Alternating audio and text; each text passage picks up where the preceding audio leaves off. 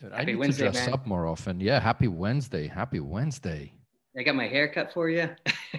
I, I was gonna say this this looks good. I, I wish uh I, I'm gonna grow some hair out if I can.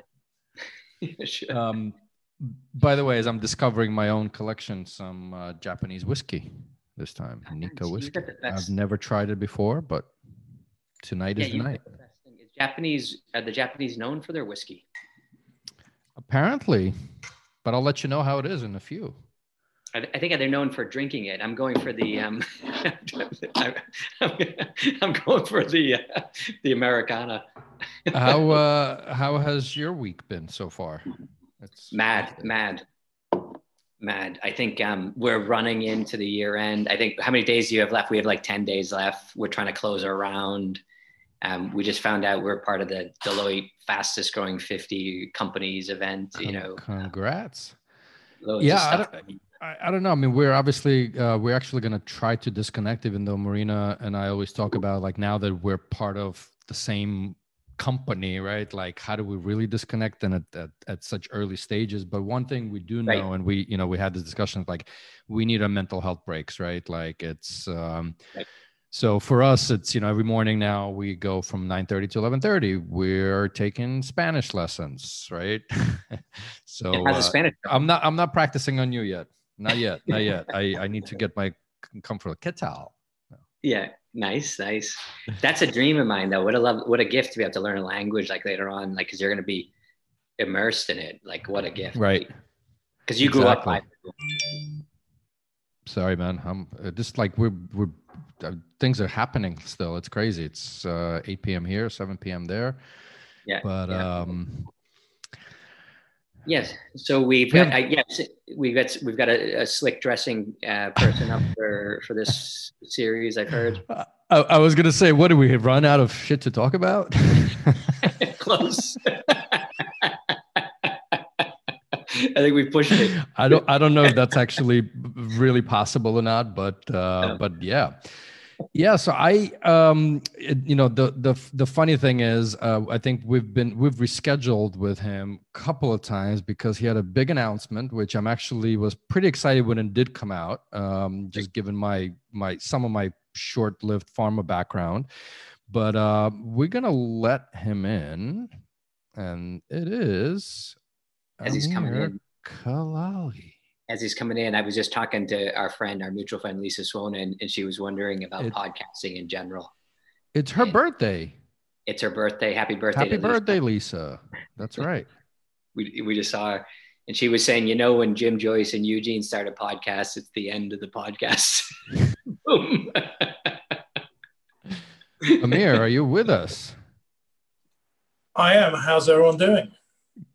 Good. Hey. We were like, all right. I, I was just I was just uh, saying to Jim that um, you know we had to reschedule a number of times, right? Um, and given the fact that we are meticulously unproduced, this took a lot of producing on our on, on at least my part on scheduling. But uh, it was worth waiting I'll- for. I'll, you know, I'll take all the blame for that. Uh, and I've certainly enjoyed watching. Is it series four now? Is that right? Is that where we are? Season four, season, Season four. four, yeah. Who would have Uh, who would have thunk?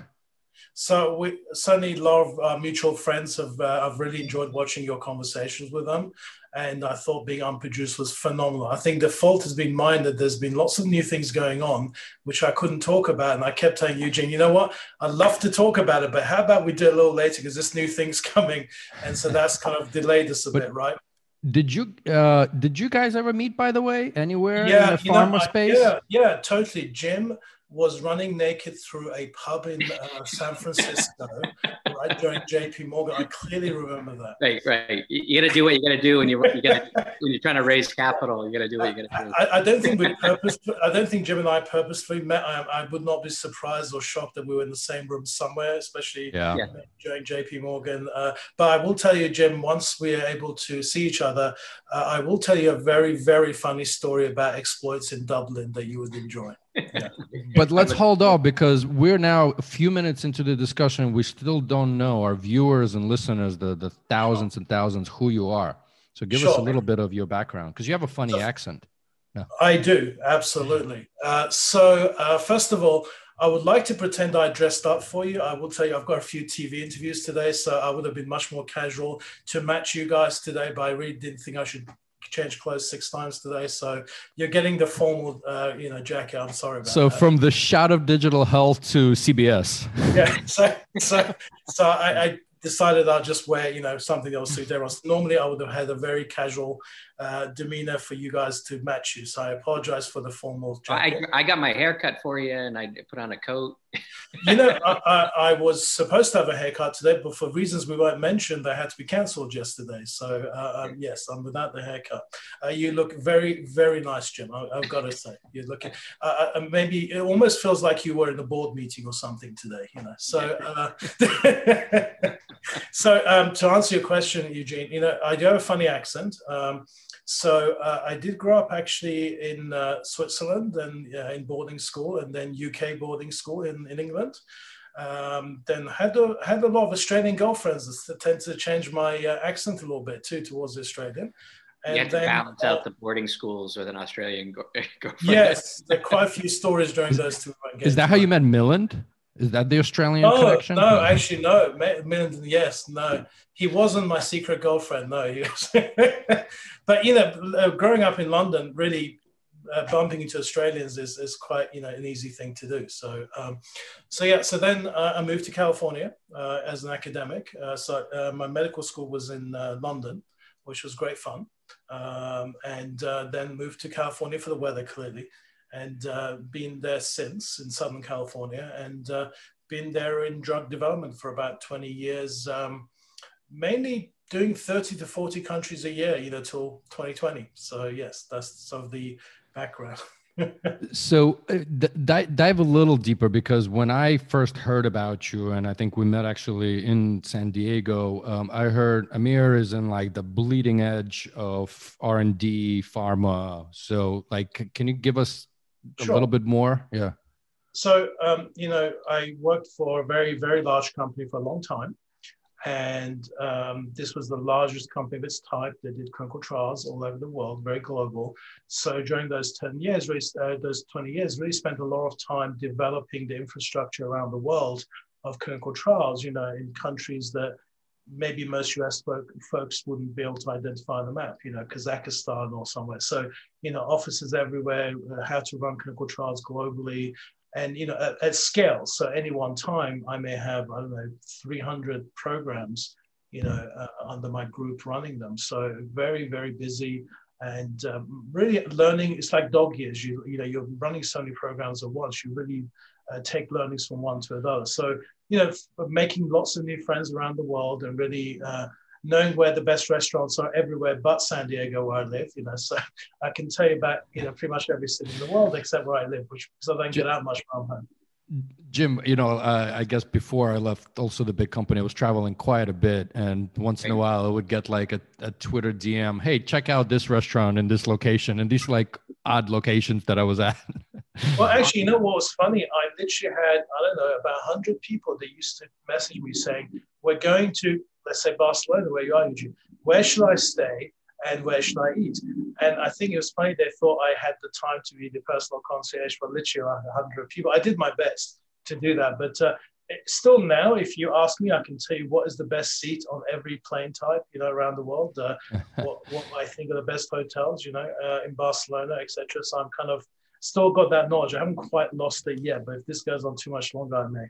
So how are you? How are you coping? Are you so you're pretty locked down in California right now? Then, and yes are you miss you must miss you must have loved it secretly like people complain about traveling but like some people just love it you must like so uh, two things i never complained about traveling so people other people said to me you you travel more than anyone else i know it right. must be horrible how can you do it and i used to just think wait you're traveling first and business class around the world in lovely hotels and the real workers are really working hard in really quite tough jobs how could you possibly complain? It just wouldn't even occur to me to complain about the travel because yeah. clearly it was nice travel and I'm known for my ability to hack travel. So that's actually my other specialty. We could do a whole hmm. podcast series on you know how to travel once we can um and i've done them before amir i'm in i'm yeah. i'm like spreading my media empire so well so so to tease you uh, uh, the next time we meet uh, my favorite story before the lockdown was I managed to get an FBI upgrade on an aeroplane. Actually, it wasn't even an upgrade; it was actually more than that. But uh, we can talk about that another time. But I, am specializing in very interesting ways of. Uh, wait, wait, wait! You you can't like give us like 30 second FBI upgrade. You can't just leave it alone like that. All I can say is, no, really, it's a really good story, but it'll take the whole podcast. So I'm not sure. It's funny. I, I managed to get an upgrade coming back from JP Morgan and I was coming into the queue flying San Fran back to Dublin. Yeah. And I'm with Martin Kelly, our kind of our, our sponsor here. And, uh, and, and I, we kept walking up and there's, we know there's one upgrade left on the Aer Lingus flight going back. Yeah. And so I come walking in, we're rushing to the front of the queue and, and I look over and I'm saying, you know, listen, i have been traveling in with this guy and I'm not sure he packed his own bags. Yes, no, no. So it's funny you should say that. So, uh, so I would say that all my activities are ethical when it comes to travel hacking. This is the one where I, it was completely. He just called you unethical, Jim. No. but what, what I would say is it, it's similar in the sense that I actually it wasn't really. That's why I said it wasn't really upgrade because luckily for me, I don't really need to upgrade to anything, right? So I don't really travel coach. But the the the issue was there was a, a cancellation of a flight there was no seats left on any alternative flight. And despite being the highest level on all the alliances, so all three, are, I, I still am the highest level, that still didn't cut it because there were no seats. So the story really is how to obtain a seat when there is no seat. So it's more than an upgrade, but uh, it did involve some shenanigans. So yes, so we, we can talk about that later, definitely. But you know, to... it's funny. It's funny. Jim brought up JPM, right? Because I'm, yes. I'm, I'm actually kind of. No, like... wait. I brought it up talking about him running naked through JPM. true, true. You get all, all the credit, all the credit. Um, I just want to say that that phrasing again, just to embarrass him a bit more. That's all. Right, right. Thanks. so, so JPM. I, I, to be honest, I don't even know what's happening. I know there's like a lot of activities but I have no idea. Like I know, for example, Startup Health, which was always the digital health side yep. show from JPM, great and show, yeah. they're still gonna have something. I know. Yes. Uh, I think you know Marina is presenting as a as a transformer, um, yep. but I have no idea what else is going on or why it's even it's funny on. you should say that. I've had about 20 emails ask me that very question saying, Can you tell us what's going on? As if I'm the mayor of San Francisco or something. I know. What I will tell you is, um, I did see a really funny tweet yesterday where I wish I'd, I'd done it, uh, thought of it. It said, JP Morgan 2021, all the work, none of the parties which pretty much summed up 2020 really. right like like i went to an awards event and I'll, I'll leave it out of it. I went to an awards event and they put us all award you know the people getting the award into a zoom room. They managed to bottle all the worst parts of an awards event into a zoom call and then you know and extract all the possible joy and fun out of it. And then at the end of it you sat there. We didn't win the award and they they they blocked you out of the meeting like in two seconds. You know, it was just a disaster. I, you know? I actually hope one of the organizers is listening for feedback because I'm sure that they, they will be able to tell what it is.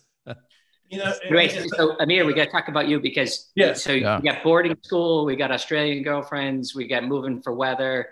Um, we you did your medical degree and and then you joined and you're allowed to say the alma mater of the company you were in for years oh, i think everyone knows it's the largest company in clinical research. Yeah. yeah. so then you were running 300 projects you were hacking travel you're giving barcelona uh, eating tips and so that's where you left our list. Sure. Um, so so then i think um, one of the things i'm known for are my hobbies. So although i have day jobs i tend to have a lot of hobbies and um, many of them involve bringing people together. Uh, uh, so in terms of life sciences, and I've done others, by the way, one of the more interesting ones that I talk about, I'm also one of the founders of the biohacking village at DEF CON, which is a whole other story. And I think, oh, yeah. Yeah, and I mean it's actually very topical because this week we know we've had the hacks of the Russia of the U.S. government by you know allegedly uh, Russian uh, people. Um, but uh, that's that's been really interesting, and I did that mainly to really keep an eye on things like synthetic biology and other things that will really affect drug development. But in terms of uh, kind of my mainstream work, uh, it really goes back to 18 years ago, where I really felt pharma was not collaborating the way they should or talking to each other. In fact, I used to tell a joke that wasn't really funny or a joke that if you were at an academic meeting 20 years ago if two pharma people were talking to each other, one was interviewing for a job. They really did not talk to each other about what they were doing. Everything was considered a secret, despite the fact that most things weren't, and we should really collaborate. And here I was running most of the programs for them, right? And understanding what's going on and thinking you need to learn from each other. So that was really the catalyst for me as a physician, thinking if patients realized how little we collaborated where we should be, they would not be happy. So it's really for me an important thing to bring together forums. So I did my first one 18 years ago. It's still going on its 19th year. It brings together companies who, you know, discuss issues that we could collaborate on on the science side, you know, and then compete on the molecule and things that are appropriate that way, but really not waste money redoing everything someone else has done right?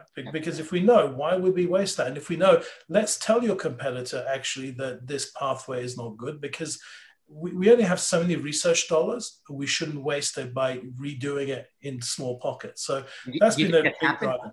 Do you What's think that? that's happened? Has that happened in the last year? I mean, with us getting these these vaccines produced in so, such so, time. Sure. So Laura Pure will, will definitely say that uh, the uh, 2020 has forced that on companies to give people credit. We have actually been trying to do that for about 20 years. I think some companies are more collaborative than others. Some space. I will tell you that um, you know, people definitely, um, instead of seeing the light, they feel the heat. I think where we've seen the most collaboration is where people realize they absolutely cannot do it on their own. So if you look at, for instance, I'll take my own area of neuroscience. If you think of things like ADNI, which was like an imaging consortium around Alzheimer's, there's no way any one company right now can solve some of the methodological issues eh, eh, that we face in Alzheimer's. There's just no way. We have to collaborate and pool resources. No, even the biggest companies cannot do that. So I think those are areas that really seem obvious that one has to. And I think that's happened. Now, can we go beyond that and really collaborate in areas that are not so painful? Uh, that's that's the question. The, you know, Jacob Laporte from Novartis, you know, talked about you know the digital on ramps into Novartis and trying to do with about was he was it, the biome, the Novartis biome project. Yes. And, um, and he said something really interesting. I hadn't heard a pharma executive say this before that talked about there's so many aspects in digital health technology that that you're fundamentally building platforms or you're building stuff that should be shared, you know, multi pharma, uh, you know, multi pharma uh, perspective uh-huh. on a uh-huh. technology. Uh-huh. Like one company, you know, with one drug in a space has a clever digital health tool should be collaborating with the three others. I haven't heard that a lot. Well, yeah, if you if I take that analogy further, if you think about let's say outcome measures, you really cannot go to the FDA say I've come up with this outcome measure just for my company, my drug, and so it's much more powerful to go to the FDA, and we've done this many times over the years with a consortium of companies that work together to develop an outcome measure validated across different data sets. The FDA then is much more likely to say yes to that than just one company going and saying this is the way. I'll give you an example. Okay, uh, many many years ago, we were looking on uh, really standardizing how we uh, assess depression in clinical trials. And at the time, every company had their own way of training people how to do the Hamilton Depression Rating Scale. And what was crazy about it was they all thought that, you know, the, the investigators, the physicians who see the patient will go home and then in the morning they have, you know, 12 patients in clinical trials, and one might be company A, one might be company B, and they're going to say, hmm, what did this company tell me a year ago on exactly how to rate this item? Let's do that because it's the patients for that company. Or my next patient is, you know, the way company B. That's just not going to happen. So the idea that you can tell people that only your way for your thing is not particularly you know uh, practical. So I think there's many examples where, as as you mentioned, and I think what Jacob said is absolutely true, that the more something is really used by others, actually strengthens it, and we need to do that. Mm, mm, you know what? What struck me, and I think Amir, we we met under the context of uh, the CNS summit, right? Sure. Which uh, I mean, there's a lot of honestly crap conferences out there and very much focused even if some say they're nonprofit they're selling every pixel every inch slash you know every room yeah. and i remember some of the early discussions like actually in san diego where when we met um, I just even remember your approach. Like it wasn't about you know a sponsorship for conference. It's like what what value can you provide to the community of the CNS? And unfortunately, I I still to this day regret I haven't been able to come. Um, so I've been always watching it from afar. Yes. Um, I I yeah i you know to me that was the the aspect of like cooperation and and collaboration in the pharma industry yeah absolutely um, let, let, me say a few things about it. I mean for instance recently you had my good friend jane metcalfe obviously uh, on, on, the uh, that's right. podcast. Love jane. She actually was one of our hosts this year. We, we actually were one of the very few meetings that actually built a real stage got covid tested that and we actually did uh, not with a with no audience but we actually did do a physical meeting just that people could kind of have that feeling that it's not just a zoom right uh, and jane was very kind enough to fly down and you know do all that there was a lot of prep involved to do that um, so what's interesting is jane doesn't go to your average life science, you know, pharma conference at all. In fact, none of them, right? So why is Jane there? You know, why is my career there? Why were some hackers there? You know, lots of really interesting people. And I think uh, with Summit, there was a couple of principles. I, I started it honestly uh, in a way it's being frustrated with meetings. So uh, the way I look at it is if something doesn't exist, I just create it. If, if I'm not happy with the status quo, I don't bitch about it, just like I didn't bitch about traveling at the time. I just do something about it. And what I, my frustration was, I, I looked at life science meetings, and this is no different to any area, quite frankly, is there was a spectrum. There's a spectrum of academic meetings, which are very appropriate. I sit on the board of many of those. Uh, they are there to, you know, push science forward and think about the etiology of disease and very important what they do. Their primary concern is not drug development. So they're not they're not trying to solve drug, nor should they solve drug developers' problems, right? Then you have a whole range of what you mentioned, commercial meetings, where you know some of them are very large entities that run 600 meetings a year. One day is fashion, next day is nuclear power stations, and next day is life sciences and they don't and some of them on purpose do not have any domain expertise whatsoever right? And their only goal is profitability. I have nothing against that. I think that any you know it's like any other business. Good luck to them. But to me they're not really achieving anything if really their main focus is how do i put more bums on seats and make more money? And i'll take anyone's money who's willing to pay me right? So with summit we thought well why can't we have the best of all worlds which is academic rigor. So we cannot buy your way into the keynote. You cannot pay to play. As far as I'm concerned, um, I, I, go to some meetings that charge me. I go to all these meetings, even if I don't like them, just to see, you know, what they're like. Um, there's quite a few now that charge you five thousand dollars at the high end, right? And then everything on stage is paid for play. Clearly, I mean, it's very clear that whoever's on stage is paid, and your dinner is some famous company uh, while you're having your dinner, you already paid five thousand dollars for this conference. Your dinner, right. they're selling you something for 45 minutes. Say, and without irony, because some of them uh, you've got lots of things that could be have humility about selling you something during your dinner. And I've, I've actually said to the organizers, I said, you know, that's just greedy. You can't charge five thousand dollars and advertise, right? It's just not a good. It's not a sustainable model to me. To me, if you're a life science leader, you can get this advertising at home for free. Why right. would you pay to go to something? And that that is a very unusual approach because it's not a profitable approach, right? If you're maximizing profit, you cannot have that model. It just is not possible. So right. the only way you can do it is to understand that this is not profit is your not your motive. Your motive is uh, do the right content thing, first. Content have the first. content right.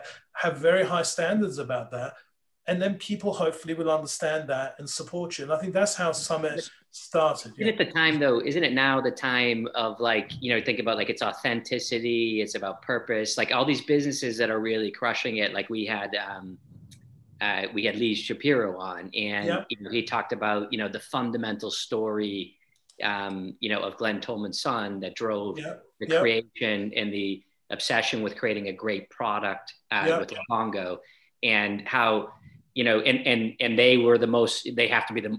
They're going to be down in history as the most profitable venture of all times in terms yeah. of creating something and bringing it all the way through.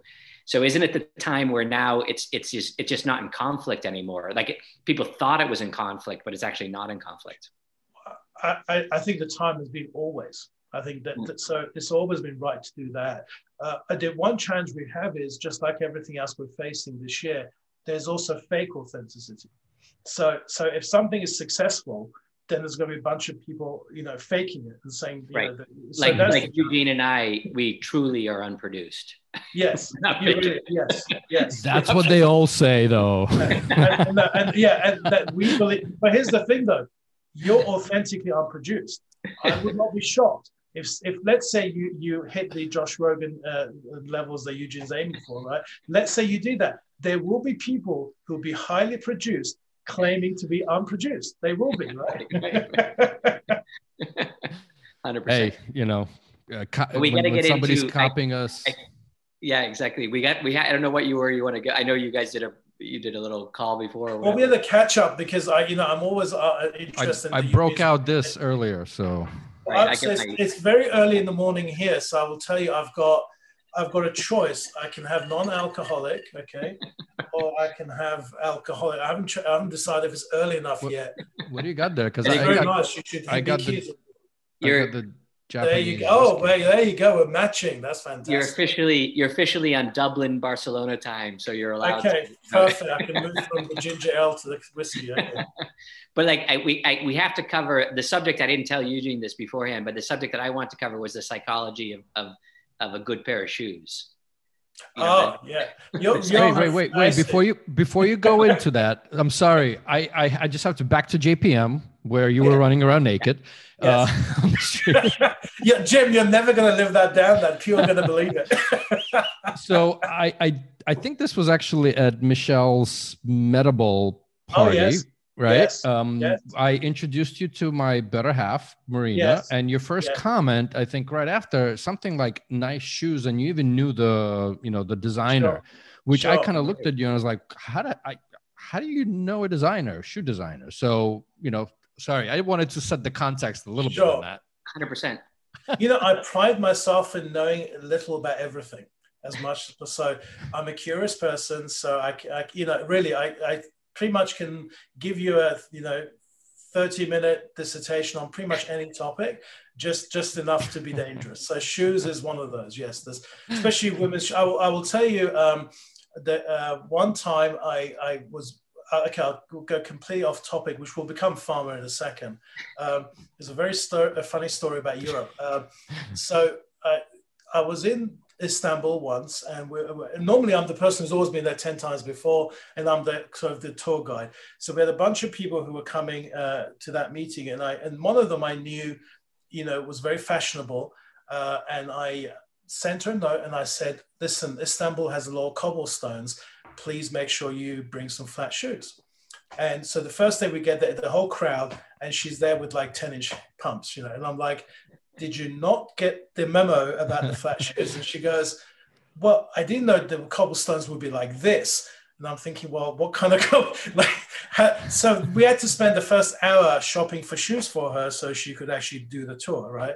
So so I did a lot of uh, shoe shopping there. And then last year uh, I was in Copenhagen at an academic meeting. And I was there early because I'm part of the executive, and the rest were coming later. So the same lady, I just was feeling very um, uh, sort of concerned that she would make the same mistake. So I sent her a text, and she's not always the most responsive person when you message her. So I sent her a message saying her name. I won't even say who her first name. I said, "Don't forget."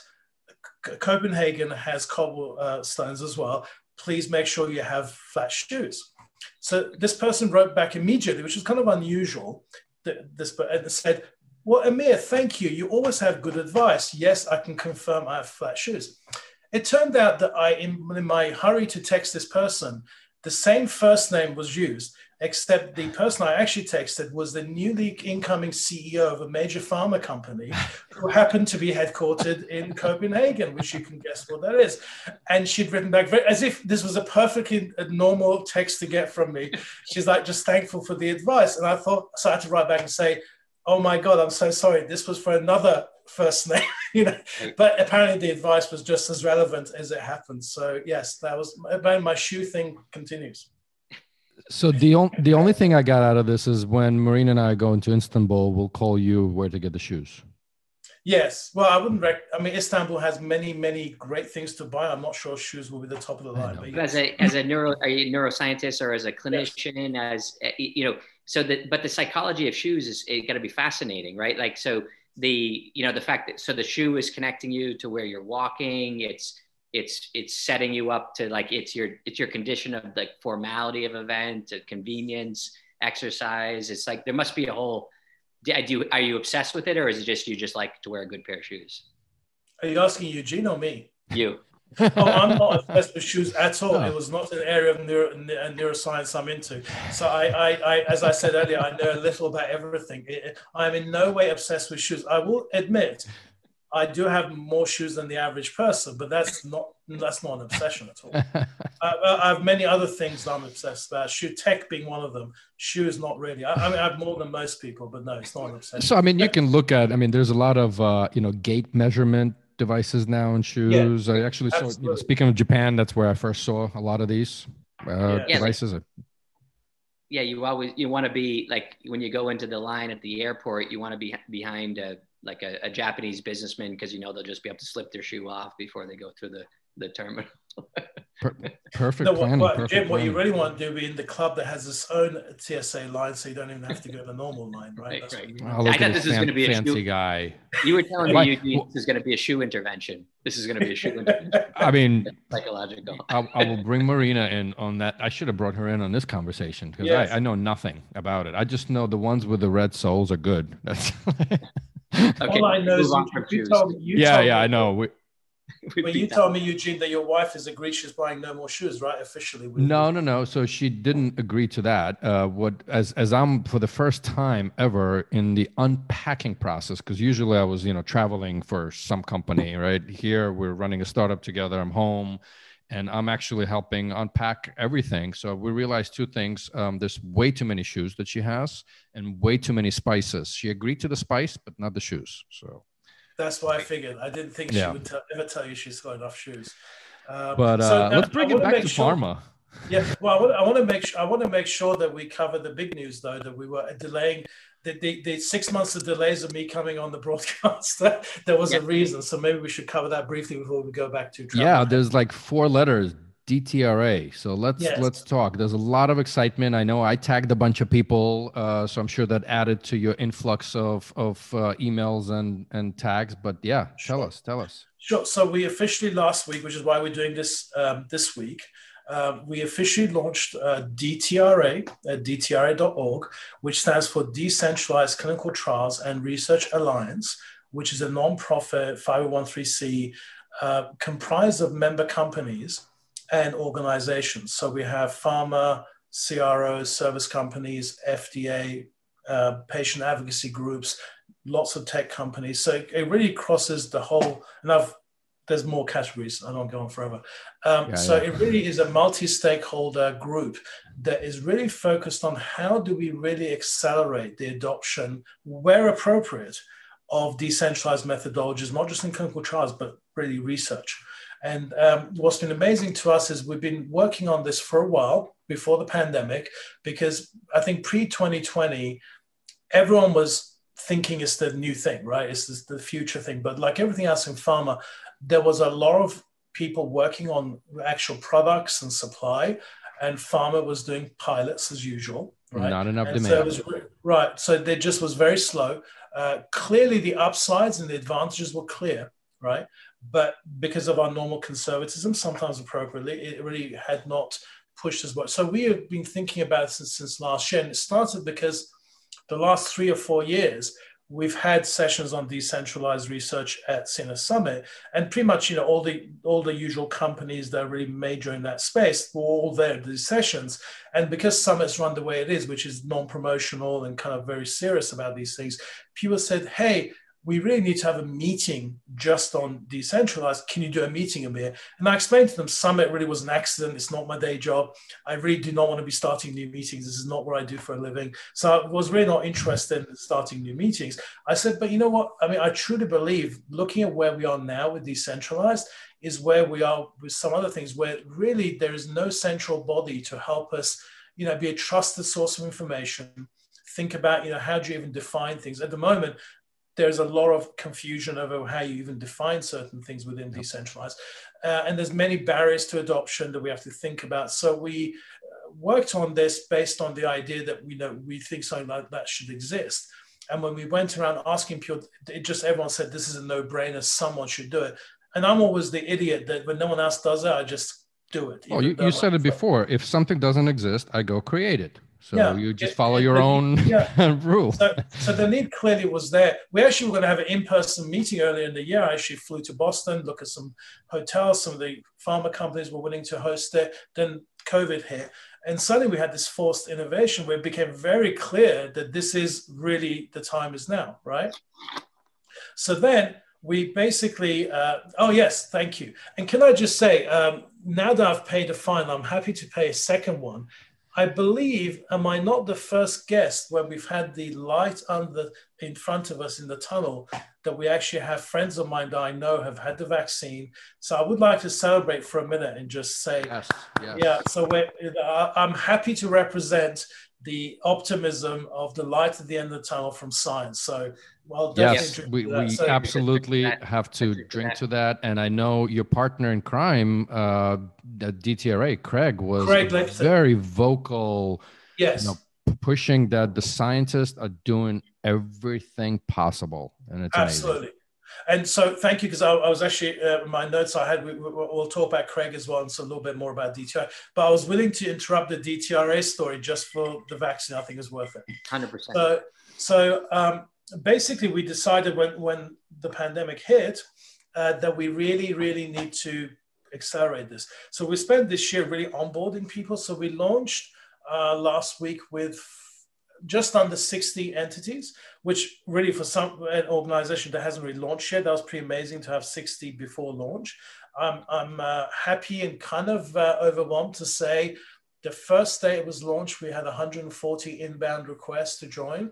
And as of last I saw this morning, it's almost 400, which is, well, I'm not sure all of them will meet criteria, but the inbound is been unbelievable that how many people are really Amazing. interested to join. And they understand that we're doing you know this is needed we're doing it for the right reasons. And i'm very lucky that my co-convener is craig lipset which everybody knows has really been leading specifically decentralized uh, trials since his time at pfizer you know going back literally decades so I think is a perfect person to be co-leading this with me.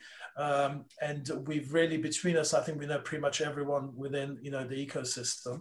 And as you said, we've been advocates for it for a long time. So I think it's natural for us to really bring people together. When we did have our first leadership council meeting last Friday, it went extremely well considering you know how many diverse stakeholders we have and we've spent most of this year actually interviewing them and doing surveys to understand what our priorities should be.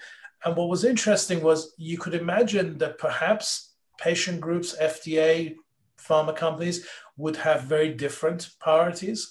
Interestingly, having done all those interviews, and I saw most of them, we are amazed how much alignment there is around what they see as kind of immediate needs. And we've actually discussed those. The Leadership Council will announce them soon, what our priorities areas are. And I'm actually very excited by the fact that people seem really keen to work together on this. So, you know, it just feels like the first days of CNS mm-hmm. Summit where people understood the sort of mission and really wanted to help. So the, the inbound has been amazing. And so many people have, even who are not in companies, have reached out and said, look, um, maybe I don't have a job today, or maybe my company's in there, but I want to help. There's so many individuals too who are really just trying to donate their expertise and time. So I'm very excited about it. So and, and Amir, just for me, just break it down a little bit. Like, so when you say like these patient groups and the, you know, these, these organizations, like what would be a project or, you know, that you would oversee or what's the know, goal? You know, right. Sure. So it's a couple of things. Uh, one of the common question actually we get asked, it was very interesting starting it because you can imagine we go to companies and say, would you like to be in? The two questions were, who else is in and what are your priorities? And our answer was, we can't, we aren't going to tell you who else is in and our priorities are not set yet because we're going to ask you to tell us what our priorities are. So it's kind of an interesting uh, pitch deck, right? So, so luckily people kind of were okay with that. Uh, in terms of what we're going to do, those priorities are just being voted on as we speak, actually. But I can give you some ideas. First of all, there are many other great organizations that are in the space. So Transcelerate, you know, Dime, City, IMI in Europe. There are many groups, the American Telemedicine Association. There are groups that are, have a very broader remit that have work groups on aspects of decentralized uh, methodologies. And we've actually proactively been uh, reaching out to all those groups. So we see them as sister organizations, and we're very happy to see them invest in anything within this area. So we see ourselves as kind of the central clearinghouse of all information uh, around decentralized. So maybe that some of these other groups will actually spend quite a bit of resources on a particular initiative. That means that DTRA doesn't have to do that, right? And we can amplify what they've produced. So that's great. So we see that as a real network of organizations, even within you know a pharma and life industry, that will work with each other. So we definitely see them as uh, you know uh, brothers in arms in terms of uh, what we do. In terms of what we will specifically do, again, I would say that I don't want to speak for the leadership council, but one can imagine things like you know definitions, right? Removing barriers. So right now although temporarily telemedicine pure might be able to practice beyond their own state in the US, for example, that may not last forever, right? That's only a temporary thing. Uh, also, in traditional trials, you know, I've spent two decades running global clinical trials. Everything I did was in 60 countries. That infrastructure is not available to us right now in terms of decentralized, right? There's many, many barriers to running global decentralized trials. And you can break that down into many, many categories. So you can imagine those are many topics that we could be working on. Uh, education, sure. just uh, explain to people, you know, how can they actually get into it? So if you think of pharma companies, there's a whole range, there always is, of early adopters, right? People who watch to see what others do. And a lot of it would be actually learning from each other. We've done this. I will tell you, if you ever look at a video from Summit from two years ago, the opening quote from someone is people in pharma say it can't be done till they come to summit and see other people already doing it right so i think one of the biggest things we can do is share knowledge of what's possible and what people have done in regulatory trials so that the internal conservatism that people have sometimes appropriately they just don't know whether this is something they can do just being able to share that information between the stakeholders will be a huge win but if, if you if you were to explain to say someone from finance that was joining, you know, a health technology company and they were coming in. What is a decentralized trial? Like what is Absolutely. So so 30 second pitch. Let, let's hear yeah. Amir do a 30 I haven't actually pitch. developed it, so we don't have a pitch. I'm kidding, but, I'm kidding. But, but what, if you were asking what, what is a layman's kind of explanation of decentralized trial, right? Let me just go back and give you a bit of history one good thing about having a central body in some ways is there is some order to the chaos eventually. So nobody called it decentralized trials till very recently. Why was that? It was called virtual trials, remote trials, right? The reason suddenly this decentralized became the thing to say was FDA came up with a guidance that said our preferred terminology is decentralized because virtual trials actually have a very specific meaning in very early phase trials that means something completely different. So they wanted clarity around that. So just just an example where if everyone can call it the same thing it's actually helpful. We still need more work on that. Uh, there's hybrid trials. So all those those things that we will work on making sure people have a common understanding. But in terms of what is it for a lay person is the only thing it means is that I'm part, unlike at the moment in traditional trials where as a patient you're forced to go to a clinical trial site at every visit, right? And if you don't have access geographically, you know, you don't have the means to go and do that, you cannot be in a clinical trial. All it means is we're allowing the, uh, uh the ability for patients to ideally choose, even per visit, do I want to go into the clinic today? You know, is that possible for me, or can I do all this at home? Or a hybrid version would be that, like some clinic visits, some some virtual. The other one would be completely decentralized and, you know, where you never come into a clinic at all. Um, I don't believe we're going to dramatically change that everything's suddenly going to become remote. It's, that's not true, right? right? I will tell you right now, I can do my best to do a physical exam on you right now, Jim, as a physician. The fact that you're on Zoom, that's not optimal, right? Me not being in your room with you, I can't truly say I can do a physical exam. There's many things that technology is not going to solve. So it will be many methodologies. It could be a nurse or a physician coming to your house to do something or take your blood at home, right? So all it really means to me is the ability to allow patients to have better access, diverse patient groups that have not had access before, to really open up that, that ability to actually have patients come in who traditionally could not have come into those trials, make it more convenient for them, but also not just for convenience of patients and more accessibility, before, what would happen? You would come in and you'd be assessed in the clinical trial site once a week, Okay, let's take my area of neuroscience. Okay, although I've done trials across many indications. Uh, within neuroscience, what do you do? You ask someone how they felt for the last week in a questionnaire. Now, you tell me, Jim, could you tell me how depressed you've been in the last week? Well, there's been seven distinct days, right? Were you really depressed Monday morning and feel really good Wednesday? It's a all very, I know is Wednesdays is my good. day. yes, exactly. but you know what? If you're in a depression trial and you're being assessed, you're going to get one item rating for the whole week, right? Right. How, right. which is when you think about it, is a tiny fraction of your week that you kind of, and you're not going to remember mm-hmm. what you ate this morning even. So if you think about what remote methodologies will allow us to do is, as we know, with, look, I'll show you. The other day I was showing people a couple of weeks ago. I'll take it off. I had the Amazon Halo, which, by the way, this week is now available to everyone. Have you guys got it? I signed, I signed it? up for it when I was in US, but I haven't. Actually, it's interesting. So, Malika, so Malika right? Is it? Uh, yeah, Malik the... is there. That's right. Yeah. Yeah. Right. So someone he is, yeah. So someone he's involved, I believe. So um, someone noticed on my on my arm the other day on the Zoom, and they said, "What is that?" So it's the uh, Halo. But what's interesting is, you know, this thing is actually very good for sleep. It has very detailed sleep stuff analyzes your voice. It will tell me how agitated or calm I was during this hour. You know how I felt. Uh, Ooh, I can't wait for that data. yeah. Then, if you take uh, talking of nakedness, if you take your picture, um, actually it will upload to the Amazon. This is the most intrusive part.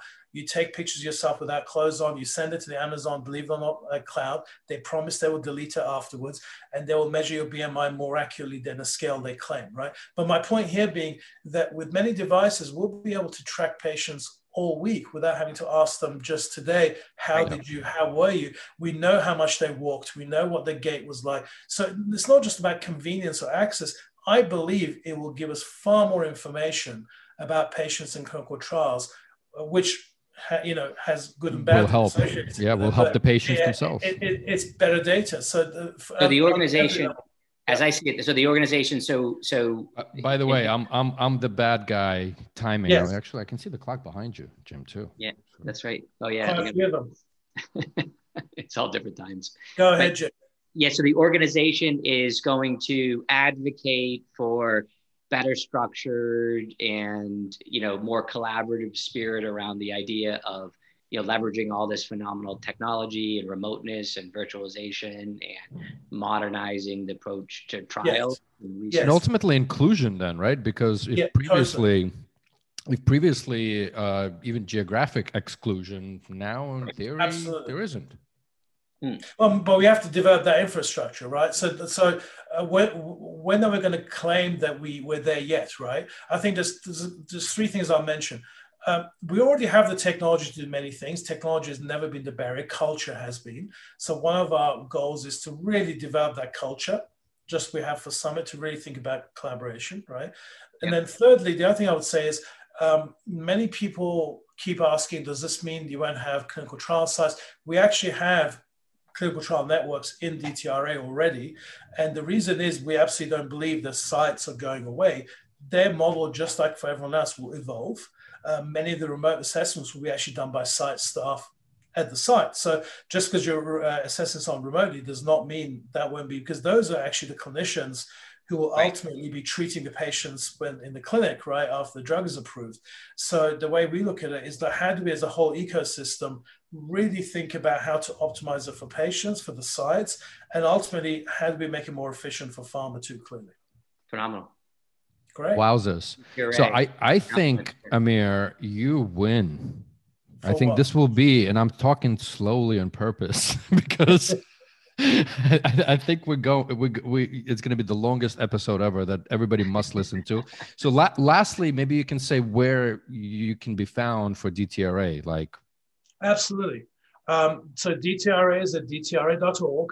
CNS oh, Summit easy. is cnssummit.org. And uh, we're very responsive. Anyone has questions, we're happy to do that. And my Twitter handle is a kalali. Uh, is more interesting than my LinkedIn. I also at shoe lover. No. yeah, no, that's the. it's funny. I really that's not my moniker so far. But what I would say is, yeah, that's that's funny. Um, what I will say is, uh, you, you, want some travel tips? Definitely look at my Twitter timeline. There's some, uh, there's, but Jim, I'll tell you the story later about the Dublin exploits and the FBI. definitely. Well, congrats on DTRA. That sounds Thank that sounds you. phenomenal. And I've heard over the years, I, I wanted to go to CNS Summit and I just didn't happen, but I heard, heard fantastic feedback. Lots of my I appreciate that. peeps. Yep. Yeah, yeah no, definitely. We, we have fun there.